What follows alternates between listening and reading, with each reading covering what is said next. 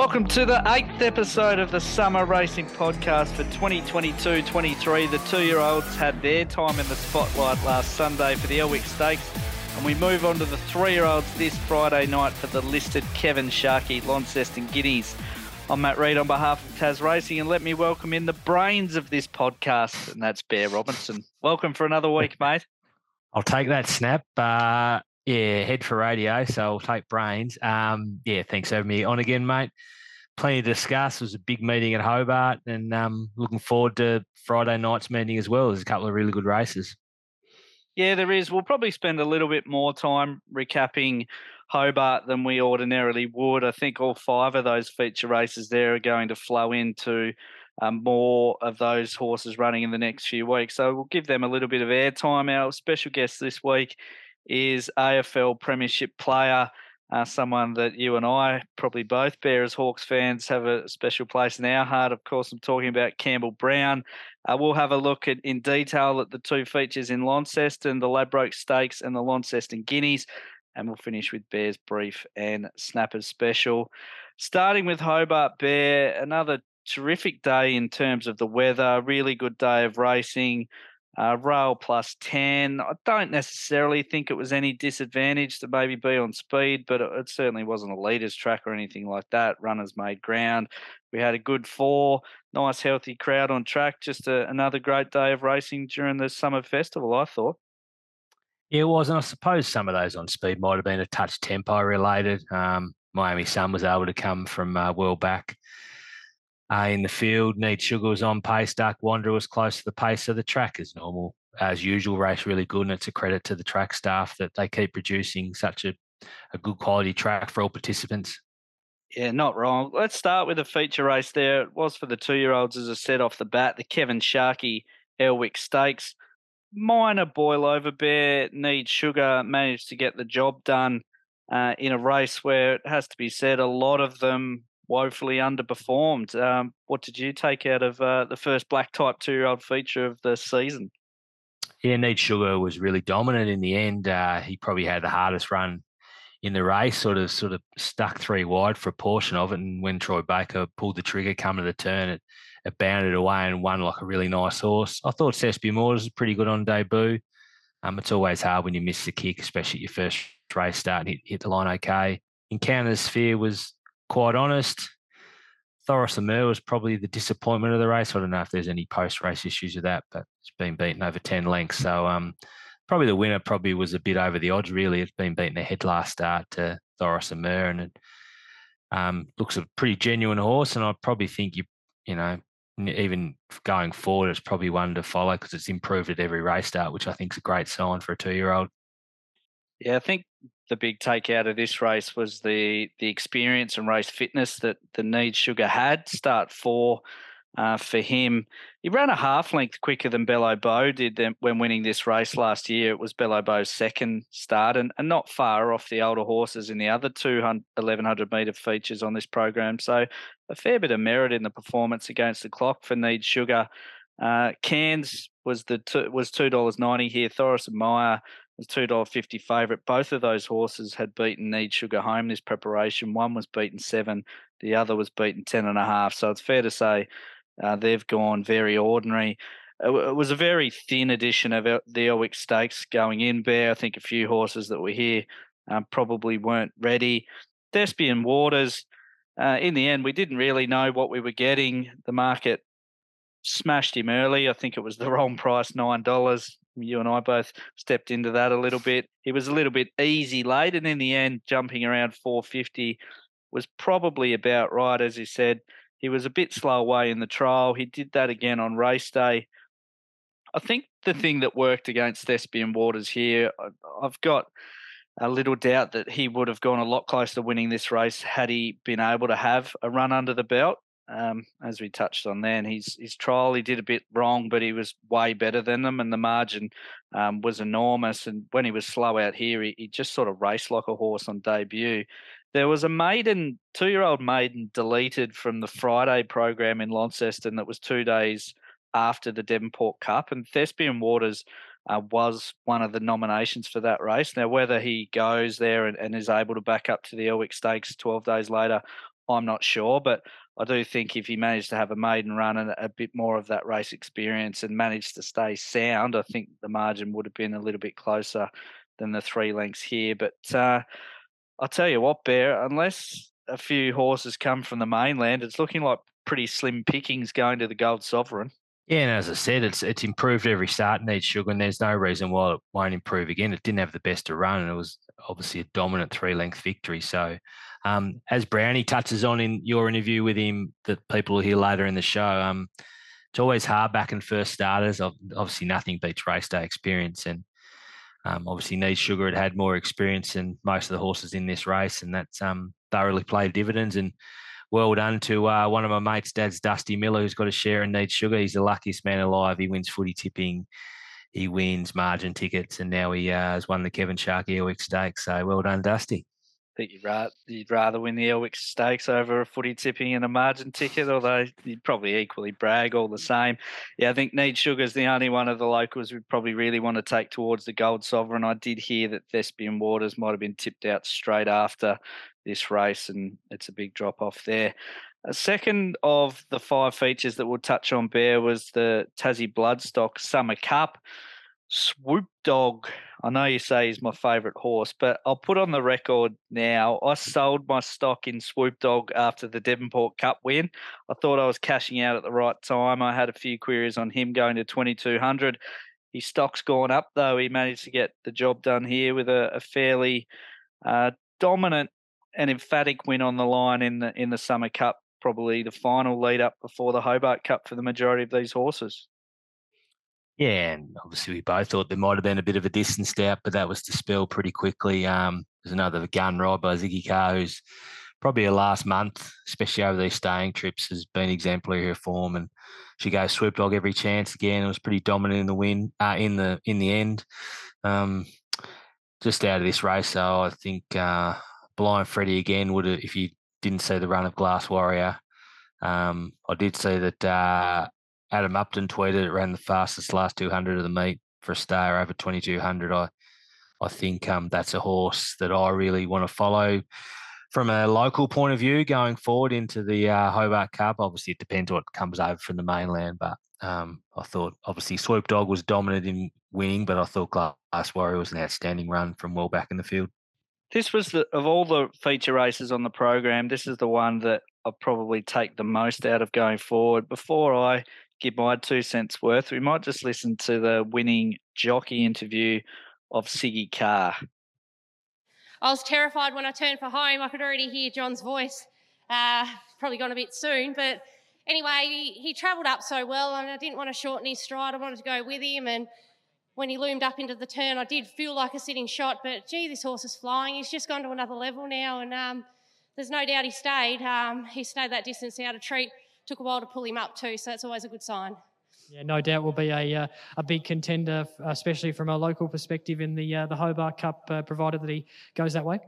Yeah, look, and um, I think next time if he can sort of get a real nice card up into it, he'll be even more lethal late. Like I said, I was a real sitting shot, and um, I don't even know. I was too scared to look behind how far he won by, but it felt convincing. Interesting there, Bear. You might have caught it on the day, but uh, Siggy was saying that, that Johnny didn't want her to go too early, but the way that this race played out, she didn't really have uh, any choice but to go early on Swoop Dog. There's a bit to pack, unpack here, and the first one being the way that the race was run. It was almost f- four full seconds slower than last year when White Hawk won in what was a track record time. Swoop Dog finished ninth there in that race, beaten in excess of seven lengths first, second, and third in the run in the Summer Cup on Sunday, finished in the trifecta in some order. That include the roughie I'm So Cool, who's at $61. So you get sort of a tearaway leader there. And the, the initial thought is, geez, they must be going hard here. The reality was that that wasn't the case at all. Um, advantage Swoop Dog because he puts himself in the race. He just he just couldn't have had a better run here than what he's had in in Devonport and Hobart of the 10 runners in this race, Swoop Dog had the eighth fastest last 200 metre of the race, the fourth fastest last 400, and the fifth fastest last 600. So the I might tell you that he was absolutely savaging the line at the end of, of 2200.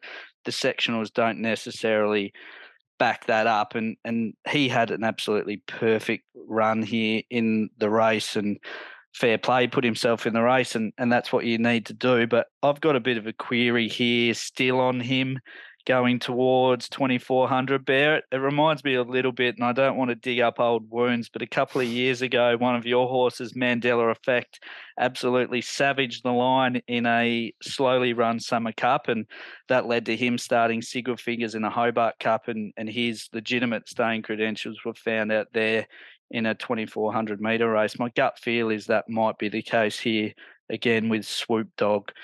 Uh, hence why my stock has been sold, even though it went up after the Summer Cup win.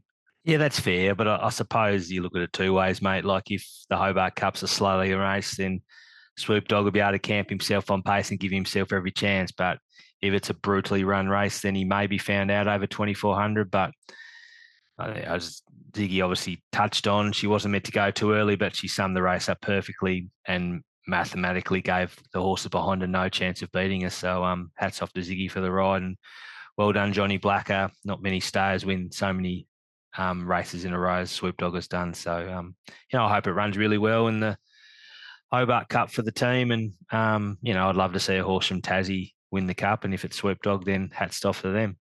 Yeah, absolutely. The one I still want going forward, and I'll I'll back you up. It, it's Glass Warrior.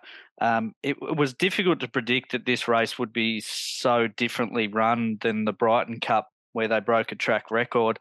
To me, Glass Warrior, this was the equivalent of a heat swim, uh, where they basically just wanted to get through to the final. Glass Warrior, when Chelsea Baker won the Brighton Cup, she was basically equal first on the home turn. The, here, she was a couple of lengths out the back, and you're dead right. The horse did run the equal fastest last 200 metres of the program at the end of a 2200 metre wait for age race. So I think they, they got what they wanted out of this. They they showed with the Brighton Cup win that Glass Warrior's back. She's somewhere near their best. Here again, she's ticking over brilliantly. Um, she's the horse that I want of all the locals heading towards uh, the Hobart Cup. I think Travelling Gigolo is going to be suited in, in this flying, just needs a handicap. And thought Rising Light was really good here too, Bear. Again, race for under suit mm. on pace, but it's worth noting the preparation that he's having. He obviously won one of the Devonport Cup lead ups, was a huge run in defeat uh, in said Devonport Cup and a, and a placing here. And the in the Summer Cup probably says he'll go towards the Hobart Cup as well.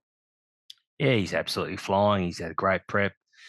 Um, you touched on Gigolo. I think uh, he'll he'll lead up the fifty. Uh, sorry, the twenty four hundred. He'll drop to the minimum of fifty four. So the further they go, the better it is for Gigolo. But as you touched on, Glass Warrior is the one you want to be um, with going out of this race, and I'm in full agreement with you there, mate the market smashed Dark Dream here. Mm. Probably went up the wrong price. I think he's a bit of a grinder that was probably unsuited by the slow tempo here. He was a bit plain, probably on face value on paper, but just sort of kept coming to the line and couldn't really take off ground off any of those in front of him. I think he's one that that will want a genuine 2400 meter testing Hobart Cup where mm. where he can probably get to the line. But I think they bet nearly seven dollars plus early, yeah, and he's I jumped. might even touch more, eight fifty. He probably, I think, I agree with you over the twenty four, but I think he might need a softer track to produce his best in his older age.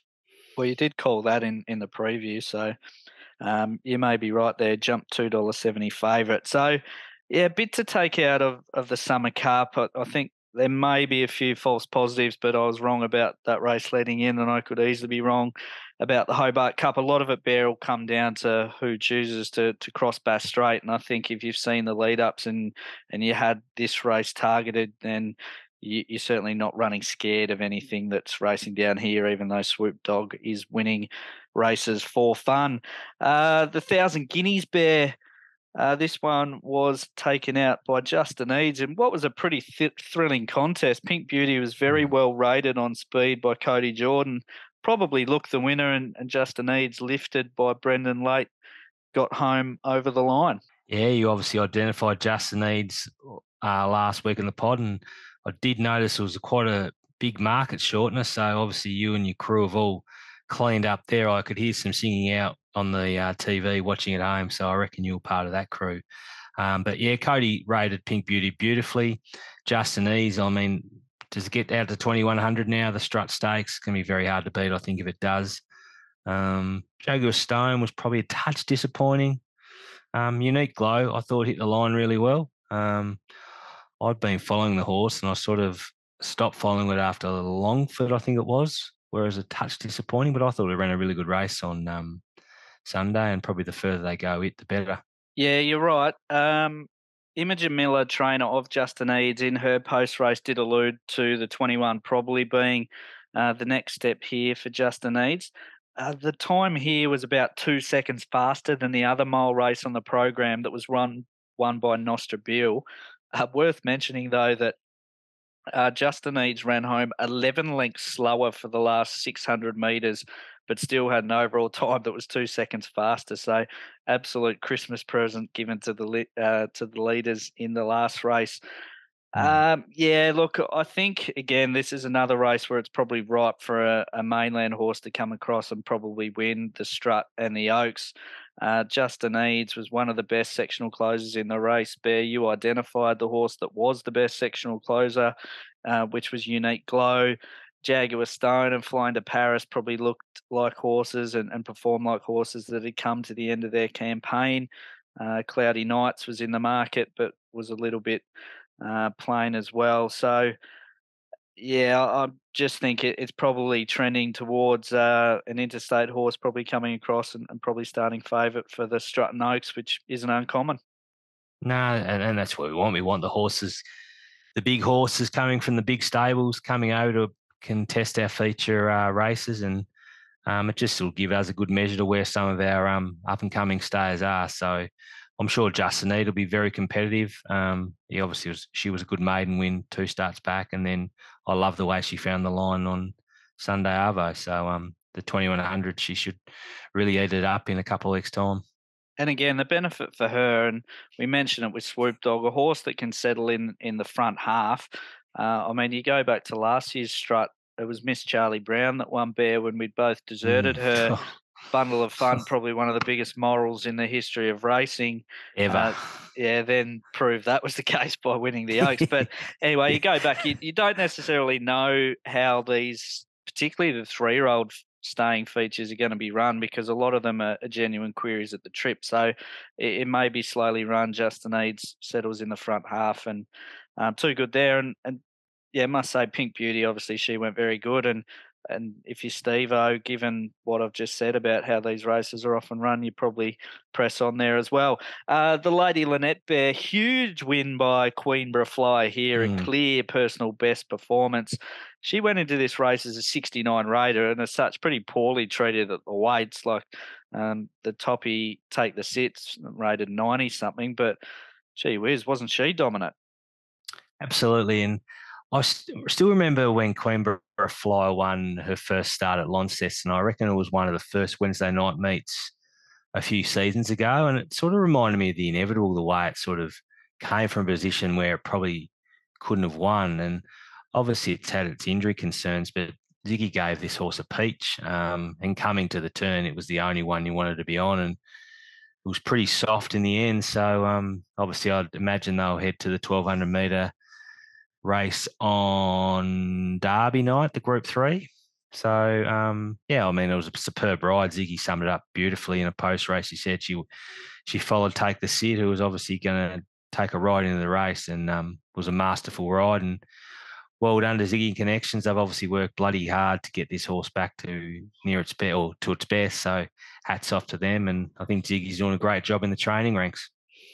Yeah, yeah, huge win, Queenborough Fly. I mean, she drifted massively here, nine fifty mm. out to seventeen dollars. I she finished in terms of what she paid about where I marked her Queenborough Fly. I wasn't overly taken um, by her two wins earlier in the campaign. It wasn't a lot against the clock, but in turn, you can only do what you can do in terms of how the races was run. And then she was pretty disappointing last time we saw her in a class three, but freshened up here, given the gun by Siggy. Um, way too good. I think you're right, Bear. She definitely goes to the Bow Mistress off the strength of this and um, will be one of our leading local seeds based on that. She's always had a big spruik on her and it was justified here. Um, Market really loved Emily in this race as it so often does. Mm. Uh, she's gone good again. I think what we're probably finding with Emily Bear is that horses that settle in the back half of the field, as you get up in class, it's just hard to win like that. And we saw it with her and the carpet charge. Serene Striker was very good after being slowly out, and from there it was a pretty great ride by Gando to to try and pick Yeah. his way through on her. I thought Miss Tuppence returned to form a little Yes, bit. Agree. Yeah. Uh, Jar Jar Chabugi blinkers on, went to the front. Uh, she's just a good, honest mare in this grade, and uh, if they ride her like that, then she'll pick up checks again. To me, the the horse that I found a bit strange here, and I thought was pretty plain, was Take the Sit. Um, when we did our preview on last week's pod, we sort of identified her as uh, she stuck out like the proverbial dogs, you know what. Mm. But the market hated Take the Sit. She was 450 early, which I thought was big. She jumped eight dollars here. She settled in the first couple, maybe ridden a bit close for her pattern, but then you go back to her win in the Vamos and she was leaders back. You could argue that 1100 is short of her best, and yes, that's true. But I thought her trials leading into this were excellent, um, and she was there to run a forward race. But I thought she was pretty plain, and, and the market knew that that was coming, a big drift as well. So, not sure what to make of her. Again, don't really just want to completely dismiss the locals, Bear, but we always see a big contingent of interstate horses, uh, fillies and mares coming across to chase black type. Again, I suspect we'll see the visitors probably heading the market for this race on Derby Day. Yeah, I'm not going to argue that. I was surprised it was so close in the run, take the sit, but I wouldn't be sacking her just yet. I mean, um, obviously, once we get out to the 1400 of the Vamos at, at Launceston, I think you'll see the best there. So I'm not giving up on her after that. And I agree with what you just said then about um, Trinder's horse. It's Tuppence. Just, just Miss Tuppence, I actually thought it was hitting line nicely. So it was nice to see a return to form as such for that horse. So um, but, and also you touched on Daniel Gannon ride on Serene Striker. Thought it was a peach, and if the horse has any luck, it might even win one of these bigger races at some stage if the gaps open at the right time. Yeah, so I think we'll see. It's always a a really tough betting race, the Bow Mistress. Um, not a hell of a lot between our fillies and mares, and um, depending on what comes across, it can be hard Mm. to to pick out the form there either. So um, we'll have need a bit of luck picking our way through that one in a couple Yeah, of weeks' time. Uh, last of the features, Bear, a new addition to the program was the Black Flash. Um, winning time here of Miami Sun was only a length slower than Queenborough Flyer. So, again, a, a really good win. And you mentioned in the opener that uh, Miami Sun did come from back in the field, but one of the few horses to do that. And uh, the market didn't really show a lot of love to Miami Sun, a, a big price again, but uh, you've got to start believing what you're seeing in regards to this horse. I think Bear, two very impressive wins and a nice paycheck here for connections. Yeah, it's really turned its form around. Um, obviously, it raced against Fear the Sting, I think, first up and sat behind the leader and dropped out. And then they obviously made a few gear changes, did a few things to it, and it brained them in the maiden at sort of 60 or 70 to 1. But geez, seeing is believing. And I'll be honest, my eyes were on Bold Instinct at the 200. And then uh, I was with my mate, Toddy Struthers. He goes, Oh, no, this thing out wide's got everyone covered. And it was Miami Sun. And it was a dominant win in the end. And um, wherever it goes, you probably want to be following it. I mean, seeing is believing, as we touched on. And um, yeah, well done to David Keating. It's obviously got the horse flying. It was a good ride from Brooke Hannon. Obviously, the pace, I thought, to the eye looked pretty strong. Just sat at the back, just one run down the out down the middle to the outside of the track, and uh, got the chocolate. So well done to the team there. It only ever happens when you get a, a gift as big as the one that the bookies offered about Bold Instinct, isn't it, Bear? Like, I mean, whether you thought this horse should have been four dollars or three dollars was never, ever, ever a double figure chance, and they bet sixteen dollars. Uh, that was knocked Mm. off pretty quick. Just got the absolute gun run by B McCool. Didn't go around one, and you get knocked off by one out wide at, at twenty one dollars. I mean, these horses uh, have got options of the the Carbine Club race that we touched on last week, which is coming up on Derby Day. There's always a a lucrative three-year-old race on Launceston Cup Day as well. So Yeah. a few of these are, are likely to kick on, and probably a couple of them might be suited up in distance a little bit. I think Sistine's one of those. Didn't have a lot of luck here either, but Mhm. I mean, Miami Sun's probably the one that they've all got to tip out now. uh, he managed to do the job and, and covered a bit of ground as well. So uh, well played, David Keating, and well done, Brooke Hannam, for, for the biggest win in her short career.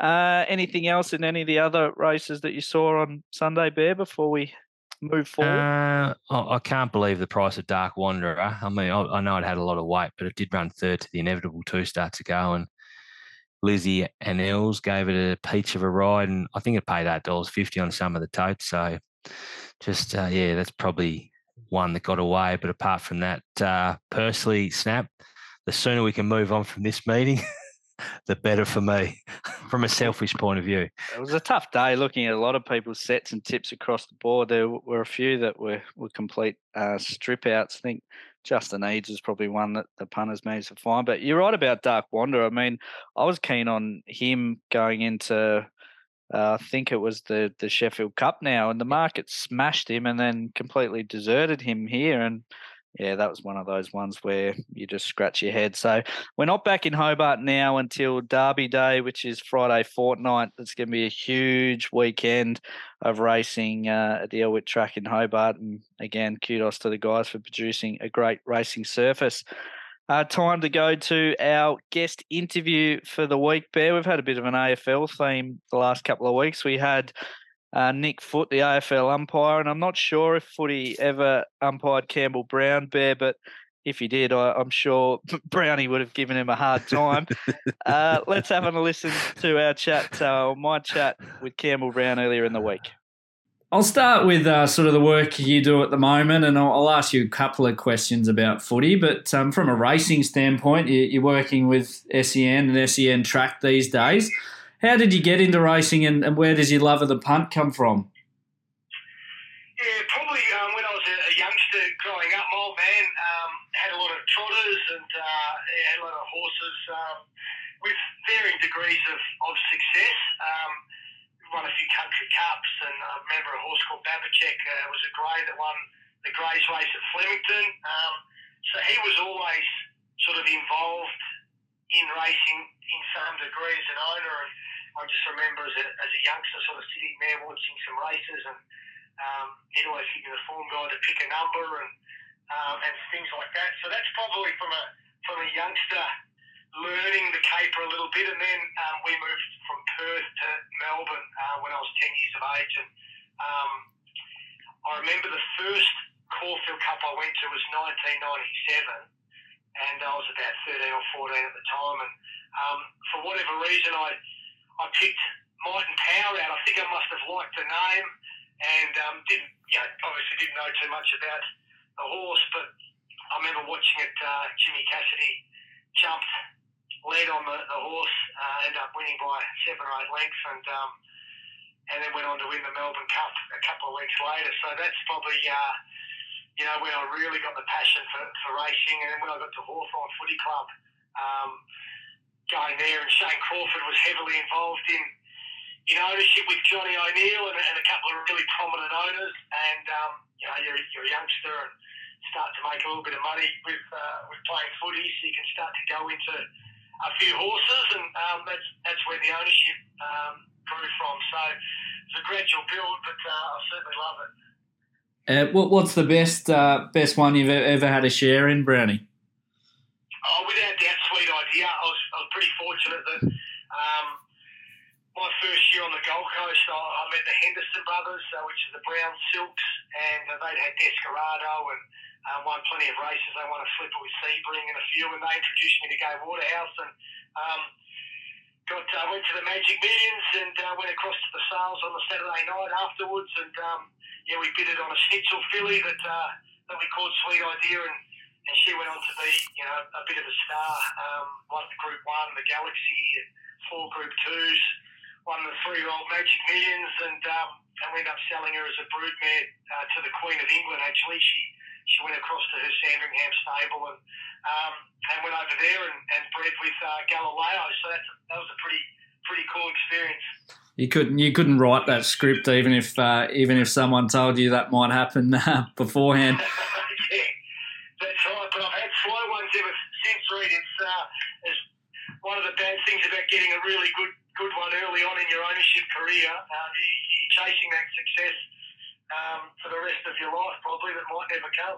It's hard, isn't it? Uh, you definitely have more slow ones than quick ones over the journey. These days, you're doing your best to give out a few tips uh, across a lot of different jurisdictions for SEN track. How do you find during the doing the form? And I always like to ask people this question, as it's something I have to do a lot of myself. But um, do you have a sort of key trait you look for when you're doing the form?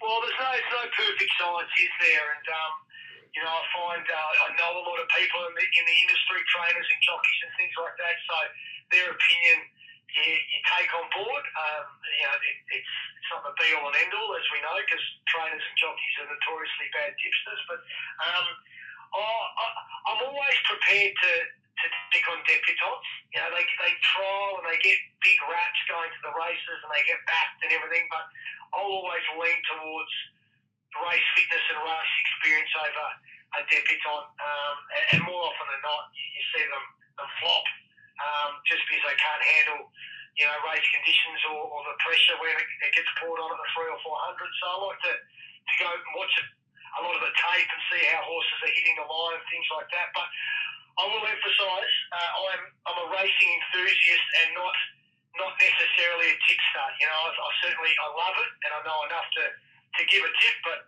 I say to everyone just you know take uh, take the tips with um, you know caution because I'm not Dean Lester or David Gately or uh, or Mark Hunter or any of those guys that do it professionally. I'm very much in the in the entertainment side of of racing more so than the you know the professional tipsters listen and, and have a bet and have a laugh and hopefully we can make some money but don't um don't take what I say as absolute gospel. Well, you certainly do a good job from the entertainment standpoint. I might just touch quickly on your, your footy career, mate. About 160 games for my mighty Hawks, 40 odd for the Gold Coast. Did you, did you finish your career sort of thinking that you left it all out there on the table? Yeah, no doubt. Um, I, um, I was probably one of those guys that you know I, wasn't blessed with a, stack of ability. I had some you know some attributes that, that helped me play a lot of footy over a long period of time, but I had to you know, I had to uh, really bring um, aggression and, and energy uh, every time I went out there.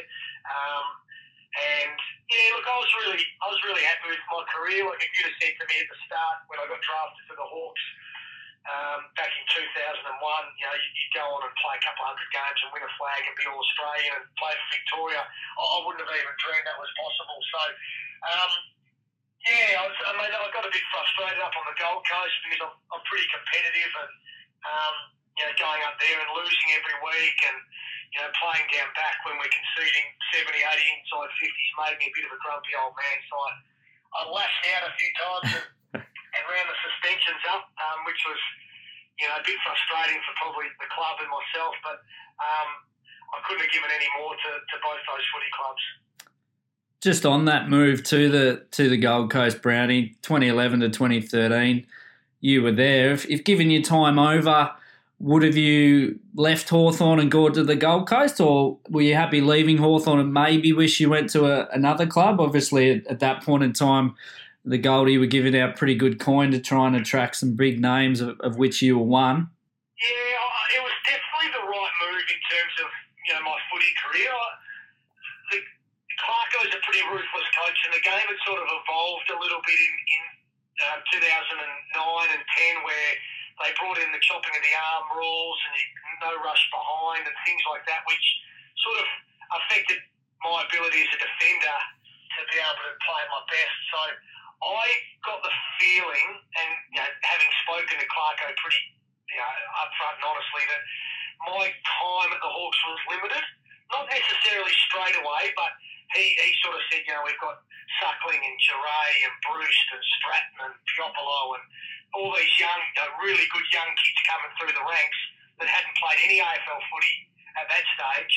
Um, and you can you, know, you see now they've gone on to be, be superstars and multiple um, premiership players that, you know, the, the writing was on the wall for me, certainly as a defender, and I, he played me as a forward for a little bit, but um, all that worked. You know, I wouldn't say I was a natural forward. So the Gold Coast move um, and the offer came at the perfect time in my career. I was 27 and looking to for longevity. You know, my, my footy, what gets um, forgotten a little bit because of my misdemeanors off the field and everything. My footy up on the Gold Coast was pretty good. I was playing some good footy up there. It's just um, we were losing and I was getting suspended a, a little bit. So, um, you know, I think in terms of um, the footballing decision, it was definitely the right move. It just probably didn't work out the way that uh, we would have liked. Um, you know, when we when we looked ahead to it. Who do you think uh, wins a flag first now out of the, the Hawks and the Gold Coast? Oh, definitely the Gold Coast. Um, I think that it's taken them, you know, probably three coaches and a lot of turnover and, and a lot of uh, losses and, and learning lessons. But I think they're finally in a pretty good spot as a footy club. Um, I think continuity is a really important part of, of a footy club, and um, they had so many players and staff leaving that they never probably had you know two or three years of consistency across the board. And, and now with Mark Evans as the CEO, he's been there for a number of years. Um, they've got uh, you know Stuart that they've put a lot of faith in. He's been there for a number of years, and they're starting to build that core group of players with you know Touk Miller and Ainsworth and, and some of those guys that are, are really good, strong leaders that have committed to that footy club for you know a long period of time. Rowell and Anderson and, and those guys. So um, I can see them sneaking into the finals this year if they have a bit of luck. And um, Hawthorn uh, unfortunately going the other way, mate. I think they'll be fighting out the woods. Yeah, I don't think Hawthorn will be uh, sneaking into the finals this year. I probably can't disagree with that. Uh, looping back, mate, to your connection with Tassie, I'd imagine through footy and, and maybe even through your parents before that, you've been coming down here for a lot of years. Yeah, absolutely. I've, I've loved Tassie um, as a player. It was outside of playing on the MCG, um, you know, which with the big crowd and everything you loved. Um, York Park, as it was called back when I was playing, Launceston, um, is one of my favourite grounds. I played my, my hundreds down there with Chance Bateman, and um, the Tassie people uh, always you know, really supported Hawthorn, and um, since I've been coming back, um, to the races now. Just yeah, everyone's really friendly, and um, it's one of the highlights of, of my year. Uh, getting down to Devonport, Hobart, and, and Launceston Cups with you know a couple of mates, and try and get a game of golf in at Barnbougle. And um, yeah, I absolutely love Tassie racing. I think it's really grown um, the last few years, and, and you can you can see that you know, plenty of trainers from Victoria are starting to send their horses down now to, to target the cups and the guineas and things like that. And um, it's just always a great fun day out. Well, we love having you down here in Tassie, and you touched on it there, but we'll see you again back down here. I think you're hosting the, the YRT marquees for, for Hobart and Lonnie Cups. You touched on Barnbougle. Then, Brownie, you're going to try and work in a, a, few of the sites while you're down here? Yeah, I'll try to. Yeah, around Launceston Cup, I'll probably fly down on the Tuesday and, and get a round of golf at Lost Farm in. Um, I'm, I'm a terrible golfer, but I do enjoy um, a nice course, and uh, there's probably none better in, in Australia than Barnbougle. So um, that'll be good. I'm bringing. I always like to bring a couple of, of the boys down that uh, enjoy themselves. So I'm bringing Jonathan Brown down um, with me to Hobart uh, into the marquee, and, um, and we do a, a podcast together um, called Brownie's Podcast, where we just talk a little bit of rubbish about footy and life and everything. So um, he's uh, he's a great man, Big JB. So I'm taking him to the Hobart Cup for the first time. Well, that, that's a coup for that day, that's for sure. And with a bit of luck, Brownie, you might see the inevitable who's going around in the Thomas Lyons, a, a potential All Star Mile candidate. So I have to make sure you get behind him with the voting. Yeah, a star, the, the inevitable. I was, I'm in a, a racing WhatsApp group with a couple of guys that own the inevitable. So they were talking up that horse many years ago before it even made its debut about the potential star. So I've, I've really followed the journey of the inevitable. It's, uh, it's great to see it back and, and racing well. A couple of quick hitters before I let you go, mate. What, and this doesn't necessarily need to be a Tassie race day, but what's your favourite race day to attend anywhere in the country? I'm a, I'm a bit of a fan of, um, of I love Randwick. And any time you know, that, that they're racing up there. I just think that that course is absolutely outstanding. So the Everest, I've been a couple of times, um, and I've thoroughly enjoyed it. I mean, I, I love the Caulfield Cup as well, and in an ideal world, I'd love that they didn't clash. But I, you know, I understand uh, what New South Wales Racing is, is trying to do and, and create a bit of a presence through the, the Melbourne Spring Carnival. Um, I can't begrudge Peter V'landys for, for that. I think he's a you know, great administrator. Um, I love Australia Cup Day as well. It's it's one of the, the really good days of racing, I think. And autumn, you don't get as many um, people to the racetrack, and um, and so I enjoy that. It's more for the, the purists that go there, you know, for the races, and not just necessarily for for the social scene or to be in the birdcage. And um, I like a little bit of both, mate, but uh, always lean towards the actual racing and, and the betting and, and that side of things over the socialising. Yeah, definitely agree with you there. Final one. Tell us something that people don't know about Campbell Brown or that may they might have the wrong impression about when it comes to you, Brownie. You're always seen as a, a bit of a larrikin. You, don't mind a beer and a laugh, but uh, what's something people don't know about you? Uh, yeah, look, I, I think if people just saw the way that I was on the footy field for that two hours a week, uh, that's probably not the, the person I am. I'm, pretty laid back, um, always happy, friendly, and, and relaxed sort of guy. Um, I played quite intensely, but that was just the role I had to play. So I don't know. I'm, a, I'm an animal lover, mate. I uh, I drink apple ciders and um, and vodka cruisers, not not beer. Um, I've got a little um, pet uh, toy poodle.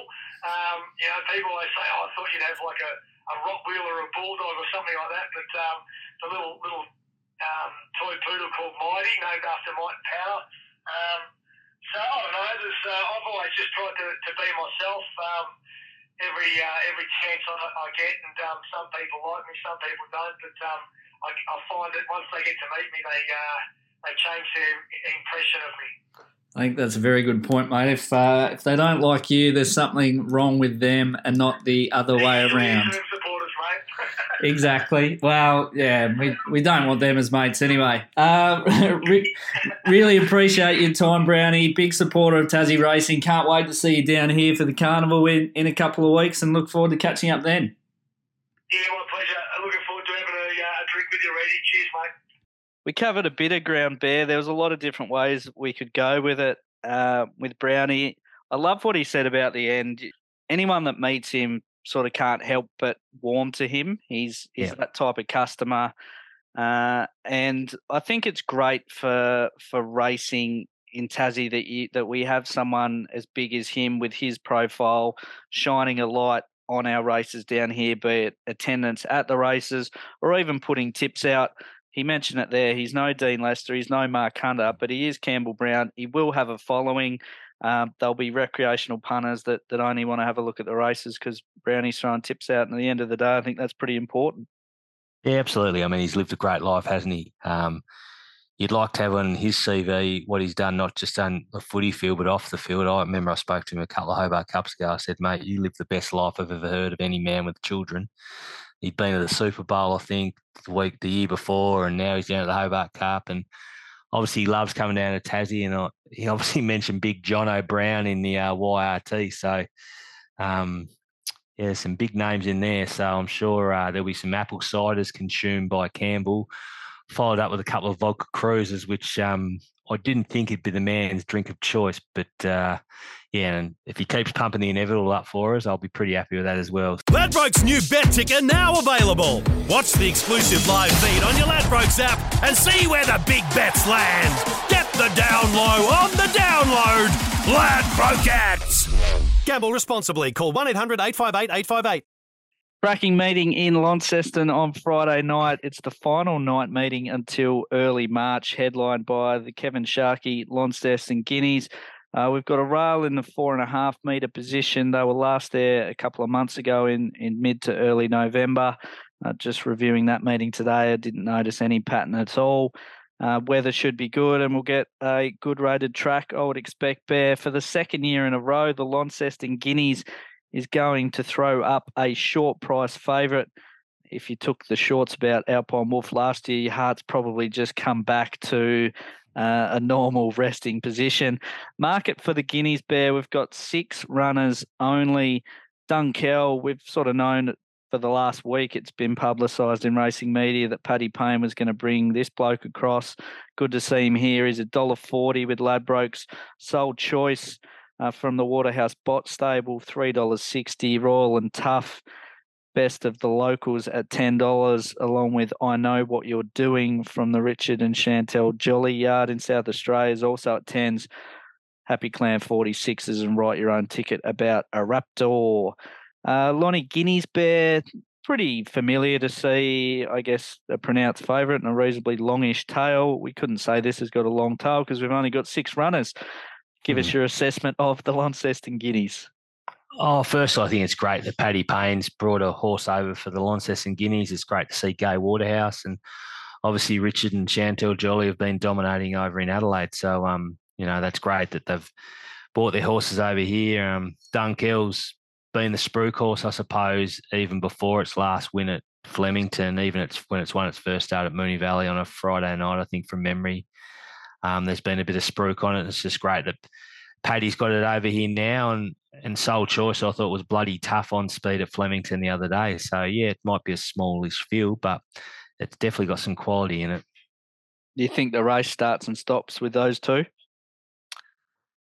oh, look, I'll be perfectly honest, Snap. I don't know too much about. I know what you're doing. Um, Royal and Tough's been pretty consistent. Uh, we always thought that once it got out over the 2100, it'd really come into its own.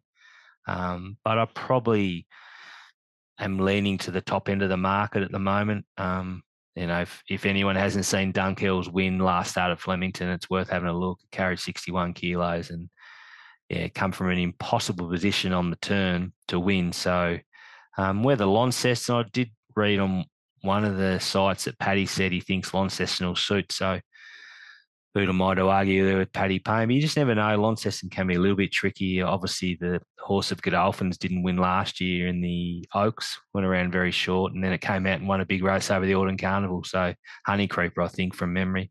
So um, I actually don't mind Soul Choice in this race. I just we know where it's going to be. Gai's horses are bloody tough. Geordie Childs comes over for the ride, and um, he's a jockey that's greatly improved in the last few seasons in Melbourne, and um, I love him on a front runner, and I think that's going to get every chance on on the speed. You don't have to go back too far to get a bit of a reminder about the types of horses that Waterhouse and Bott bring down to Tassie, do you, Bear? I mean, we saw it a couple of weeks ago with Russian mm. Ronnie in the Tassie Guineas, they they wouldn't be bringing a horse down down here if they didn't think uh, that she can win, and just got the got the option here of either the strut or the the derby after this. I mean, is, is the speed map for this race just simply too obvious, Bear, that it lends itself to to Dunkell not enabling Soul Choice to to pinch the race? I mean, for all money, if you're making a case against the shorts getting rolled here, it's that the Waterhouse Bott runner will be bowling along on speed. Uh, will kick on the corner and maybe Dunkell's back and wide and, and having to make up ground. But if we know that, surely Harry Coffey knows that, and the other five riders in the field know that as well. But I mean, is it just that simple? Oh, but it never works out that way, Snap, does it? if we knew that, we wouldn't be doing a, a, podcast on a Wednesday night. We'd be living in the Bahamas, drinking pina coladas and, yeah, not doing too much. But I suppose, though, I understand what you're saying. But if Harry goes forward on Dunkell and tries to ride a little bit closer, does that take away from Dunkell's finish? Um, obviously, it's still every run it's had, it's got back and really savages the line. And if it sort of rolls forward to keep Soul Choice in its uh, close enough to it so it doesn't get a cheap run on speed, it might uh, might be able to finish off as well as it can. But um, I'm sure Harry knows what to do, and him and Paddy will work out a plan. But I just thought map wise, Soul Choice probably, as you touched on, gets a really good run on pace, and I think it'll give you a sight for your money. I also reckon it's probably easier said than done for Dunkell to be ridden a bit closer. I mean, I, I looked at the tapes and I'm not really familiar with the horse prior to it arriving, other than a couple of people texting me when the rumours came to say this horse is fair dinkum. Uh, doesn't look to have any gate speed whatsoever. He's basically um, almost blundered out at the last couple of starts. And it was a pretty grim watch if you did take the favourite last time at Flemington. He was in a horrible spot for the eternity of that race, um, sort of stuck on the fence from a low draw benefit here for Harry Coffey is that he does draw five. So if he's slow out, I guess he'll make sure that he doesn't get stuck behind any too too many slow ones. I think Soul Choice leads. I think Royal and Tough probably posies up uh, like he did in the Guineas, where I think, mm. to be fair, where he positioned flattened flattered him a little bit. It was a slowly run race. He lobbed one one, but again, you put yourself in the race, you give yourself those favours, and I think Royal and Tough will get that here. Um, I know what you're doing. The form does look a, a fair rung below the Vic Metro form. I think. Um, won a maiden at Morphettville. The SP profile strong, but I think that South Australian sort of mile, low level benchmark three year old form uh, is a rung below these. Uh, so at a dollar forty versus three dollars eighty in the market bear, or sorry, three sixty sold choice. Uh, probably not a great betting race, more a watch race, but you'd be a lean to sold choice. Just a little bit, mate. Like I wouldn't get too involved. I mean, a six horse field with a dollar forty pop in it. So I think just probably watch the race more so than anything. But if you're desperate to have a punt, I'll be having a couple of dollars on the bottom one, just from a map point of view. Yeah, I did this race today uh, earlier today. I Dunkeld at a dollar thirty and sold choice at four dollars to one hundred and ten percent. So I'm probably not too far off where mm. this market is at one hundred and twenty five percent. Uh, maybe if I could get a dollar fifty Dunkeld, I might think about putting in multiples, but um, I'm not sure, given the spruik on him, that uh, we're likely to see any bigger than a dollar forty. I suspect he'll probably go the other way and sort of jump closer to a dollar thirty. But I love that these stables have come across and supporting our Tassie features. Paddy Payne, of course, won the cup just a couple uh, Hobart Cup a couple of years ago with uh, an ex Tassie horse in WT, and and Waterhouse and Bott won a feature just a couple of weeks ago. So. Um, plenty of intrigue, and we saw with Alpine Wolf last year, Bear, even though he got the job done, uh, there's no such thing as a moral in racing. Because of the, I guess, lack of um, perceived uh, value in the Launceston Guineas is the word I'm looking for, Bear. We're going to do our $100 strategy on the Ladbroke Stakes, and we don't have a market at the time of recording on Wednesday night. Uh, you, I went Cairns, you went Cairns and Thespian Waters in the Elwick Stakes, and that returned zero for the record. Uh, the Ladbroke Stakes Bear.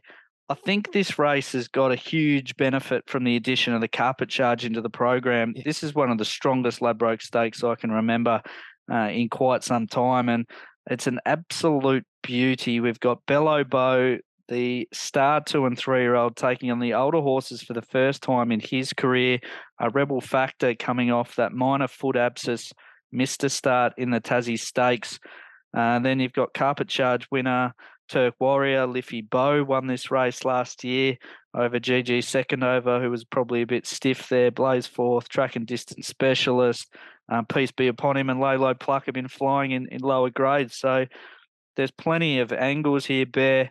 Um, we might just start with, I guess, the, the barrier draw on the map.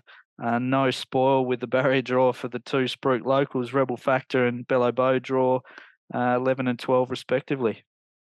Probably adds even more interest to the race. So, Snap, like what happens with Bello Bow from there? Like, obviously, it's 1600 back to 12 and it's drawn the car park. Rebel Factor, who was amazing last start, um, draws 12. So does it slide across with Bello Bow? But then you don't know how much pace underneath. Liffey Bow kick up.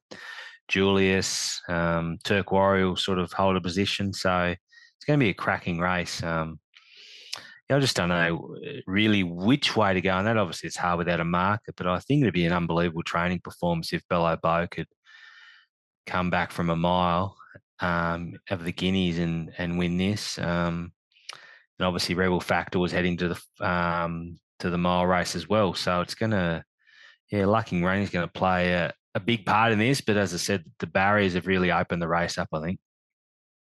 Who do you think starts favourite in this race, or at least maybe opens favourite in this race? the SP of Rebel Factor and the fact he's been beaten only 0.4 from the inevitable probably leads his way.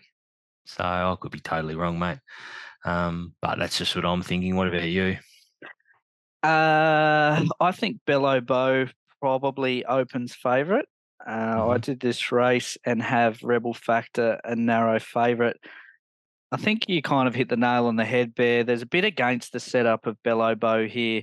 16 back to 12, older horses for the first time, drawn 11 of 12. Uh, it's been very difficult to poke any holes in his armour, Bello Bow, but this time I think he can make a, a little bit of a case. Uh, but also, Rebel Factor was uh, I guess, being trained to run in a mile race in Hobart on the same day and, and didn't go there. So all of a sudden now he's sort of a month between runs, 14 back to 12, but remembering he was sort of scratched on race day. Uh, I just think there's probably nothing between him, uh, bet- sorry, between those two. Uh, I've got those as the clear top two picks. Rebel Factor, I have 320. Bello Bow, I have 340. And then doing my market to 110%. I got a pretty big gap out to Turk Warrior at $10. I think the knocks on him are, are going from a handicap back to weight for age. Uh, I think he was a, a, good run in the new market, but again, that was a, a handicap. Uh, although there were just a couple up in the weights and it was pretty compressed down the bottom. I think he just had the perfect setup in the carpet charge. He obviously didn't want it any further there, but he does map for a really good run here. He probably holds the rail, and you're right, Bear Liffey Bow kind of try and truck his way across. Uh, Julius will, will be kicking up, which again does make it hard for uh, those runners drawn out wide. Bello Bow does have that brilliant gate speed, so I think uh, Harry Coffey probably, if he does jump well, which he does always seem to, probably isn't going to look to restrain him. And I would imagine that um, that Brendan on Rebel Factor is probably thinking, I'll look for a maybe midfield three and four wide card. I just don't want to be posted. If I can get the back of something with cover, I'll I'll feel confident I can still beat them. Is there anything outside those top two that we've mentioned, mate, that you think might be capable of um, causing a boil over or uh, maybe value for the multiples? Look, uh, we touched on GG second over a month ago after the race in at Hobart that this would potentially be the race that it'd be really hard to beat. And obviously, it's come up a lot stronger than we thought. Drawn one, which potentially could be a bit sticky, but the night of Drew Barrier one, when Taylor Johnson rode it, it, it got past first accused pretty convincingly over the concluding. So, if they went mad and all the gaps opened at the right time and a couple of the favoured runners got stuck wide or got held up in transit, then second over might be a bit of a probably 15 to 1 sort of chance. It might be some hope, but as you touched on before, Turk Warrior maps really well. So um, it's just going to be intriguing once the market comes out, which way everything, which way everyone decides to go with. Um, it's a cracking race. And as you touched on before, having the carpet charge races has probably really been a prelude to having an even better race, um, which over the past years, I remember there was only five or six in it at times. So it's great that we've got a capacity field or nearly a capacity field of tw- we've got 12. So um, yeah, it's a it's a really good race. And I suppose if you throw first accused in the Evelyn, you've got another new market. Well, this, if you throw those two in, this is better than the new market, really. I mean, yeah, like we got yeah, we got Rebel Factor and and Bello Bow here, and it's long at the top, but it's long at the belt bottom. I mean, probably looking at horses like uh, an old boy like Blazforth, who was he went as good as he could go in the carpet charge. Really, I mean, I only beat one home, but only beaten four point three. Mm. Um, just made a living from the Lonnie twelve hundred as as Blazforth, and even a horse like Licado has maybe been found out a little bit this preparation in this grade. But you're looking at them as the despised outsiders, and if either of them ran in the top four, I wouldn't really be surprised either. We will put our suggested $100 strategies for this race bear up once we see markets for the race we'll tweet those out but yeah my early lean for these for this race is rebel factor um, I'd be the other way around if Bello Bow hadn't gone to the Guineas and was sort of just three-year-old trophy to here. But having that run, um, be a huge effort here to come back and knock off the older horses. And yeah. I mean, win, lose or draw, we know he's sort of the real deal, and hopefully he runs well and um, heads across the water a little bit later in the campaign. Yep, sounds good. Looking forward to it. I'll probably I'm actually got tickets to the uh, Jackies on Friday night. So can you arrange that the Wi-Fi is better than it was there 12 months ago, so we can actually watch this race? Well, I was about to say the exact same thing. I'll be I'll be there as well. We'd be probably at opposite ends of MyState Bank Arena as the blokes on the on the phones while people are yelling out for free cheeseburgers. But I do note from other games this year that it does seem to be a bit better. So uh, okay. fingers crossed. And nine o'clock by the time the Ladbroke Stakes rolls around, yeah, we'll probably be in the fourth quarter and hurling a bit of abuse at Chase Buford. So, yeah, it's exciting, isn't it? Yeah, uh, but no, that's that race is an absolute beauty. And again, uh, tip of the hat to the boys that in charge of the program. I think the carpet charge has really reinvigorated uh, Devonport Cup Day and certainly the Ladbroke Stakes as well. Um, nine race program there on Friday night, Bear. As I touched on it, it's the last night meeting until March. From here, we go to the Gold Sovereign, which is uh, next Sunday week. Uh, we've got the Oaks and the Launceston Cup, so we're not back under lights until March. Um, does look a, a reasonably difficult-ish program. We've got some huge fields to open the mm. program and a couple of maidens and really big fields all through the night, which is sure to throw up a bit of value. Um, you've been on the tools all day, so probably having a lot of time. But when you were flicking through the fields, was there anything that you sort of thought that you'd maybe backed in recent starts and wanted to follow up on, or anything like that? There's one that you've been backing. So, as you say, I've been hard working on the tool set. Shawnee Willis's place. Geez, he was working me hard. Um, True Scotsman. I think you threw that out on Devonport Cup Day. Um, I think you're bemoaning that it got beat. So, out to 2100. Do we follow our money there, mate? I think you probably have. Um, just a, a, sanity bet on True Scotsman. I, am not. I'm not sure. I was keen on Devonport Cup Day for sure. It was a day I was sort of struggling for a best bet. I don't think he had a lot of luck there, but I also don't love the Devonport Mile to the Launceston 2100. It's a pretty big jump there in a pretty deep race. So long-winded way of saying I might have something on, but not a huge amount. All right, you got anything for the listeners? Oh well, I've done the the first seven in detail at the time of recording. I'll knock off races eight and nine in the morning. Muscle Up was a huge run in Hobart. The market mm. found him there. Um, good race for you, Bear. I think you tipped up Zulu Angel and he got the job done, and I had something on him there. Um, muscle Up went as big as you could go in defeat. The gate beat him. Problem is he's drawn off the track again. He'll probably yeah. come up short, but I thought with any luck at all, he'll be winning the opener. Uh, race two, I, I thought was impossible. We've got a pretty ordinary bunch in terms of form. There are a couple that might come up big prices though that were kind of uh, caught the eye on the tapes from Hobart. The higher Bay um, settled at a mile back, just sort of snagged out early, couldn't really get warm, but made good ground. And Lalou for Rod Seymour, a couple of horses that are probably going to come up big prices, and I could entertain uh, something small there. Uh, Cats and Jammer was a good win to open Devonport Cup Day. That form can be franked a little bit earlier. It steps up to a mile. Um, I thought there was a bit of merit to that performance. Uh, I've got a share in Banker Glee, who's going around in race four. I think that might be a little bit hard for her. Race four is a little a really good betting race. I think Bear. You, you mentioned True Scotsman. You got a few horses coming back out of the Brighton Cup. Horses like Always a Winner, uh, not a Brass Razoo, who I know you gave a, a little bit of a, a mm. tip for there, and has had a couple of gear changes here. The decider was pretty honest, and then horses like Captain Morgan and Rustic Charm. Um, were good at the track and distance last time, beaten by a couple of pretty honest campaigners in this grade in, in Perrin and Super Swoop. So uh, that's a really good betting race. Uh, race six I like as well. Summer Fire resumes here. Um, she's a horse that you go back to last Launceston Cup Day, um, knocked off Turk Warrior and resumes here. And I thought GG Plain was a, a really good run.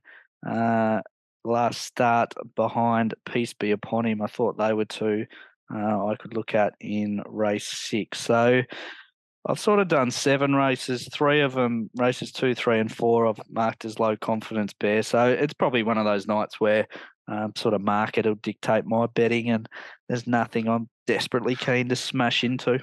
Yeah, okay. Maybe we just back the Jackies.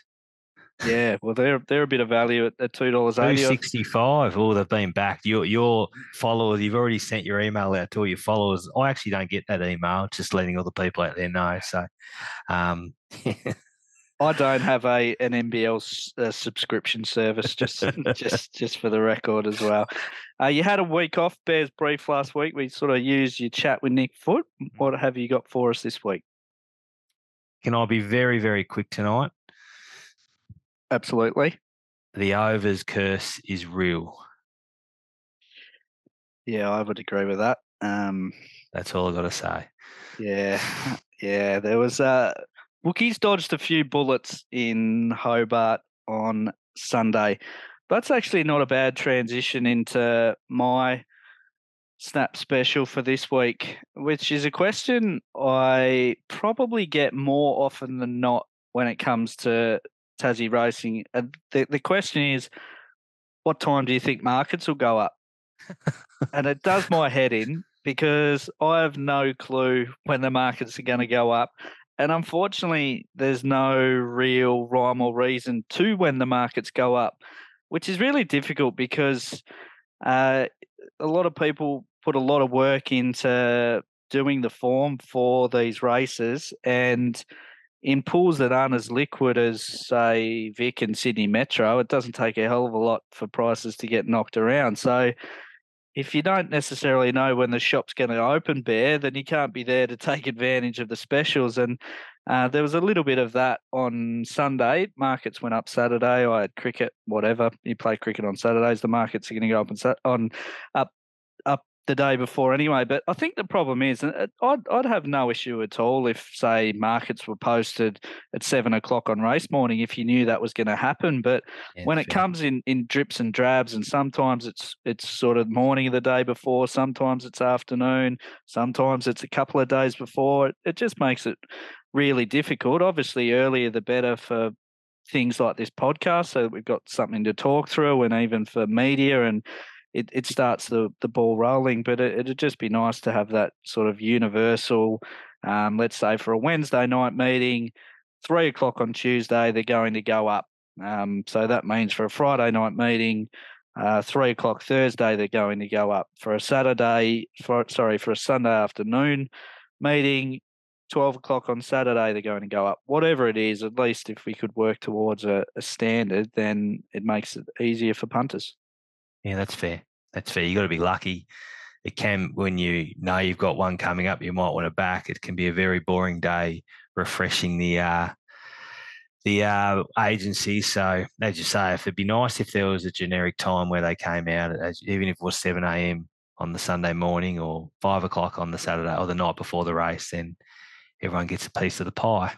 Yeah, and I mean, there's no there's no great skill in being the fastest finger, is there? Like sometimes it's Mhm. right place at right time. Like you Yep, messaged me on. the other night with Thespian Waters, and like we didn't get the chocolates, as you say, the overcurse is real, but you just knew that nine dollars was the wrong price hit, and it was probably going to start shorter. So you just got to take it, and then by basically the next morning, it was into three eighty, which was somewhere more accurate. But because it went up halfway through a, a Lonnie Night meeting, most people didn't even know it was there.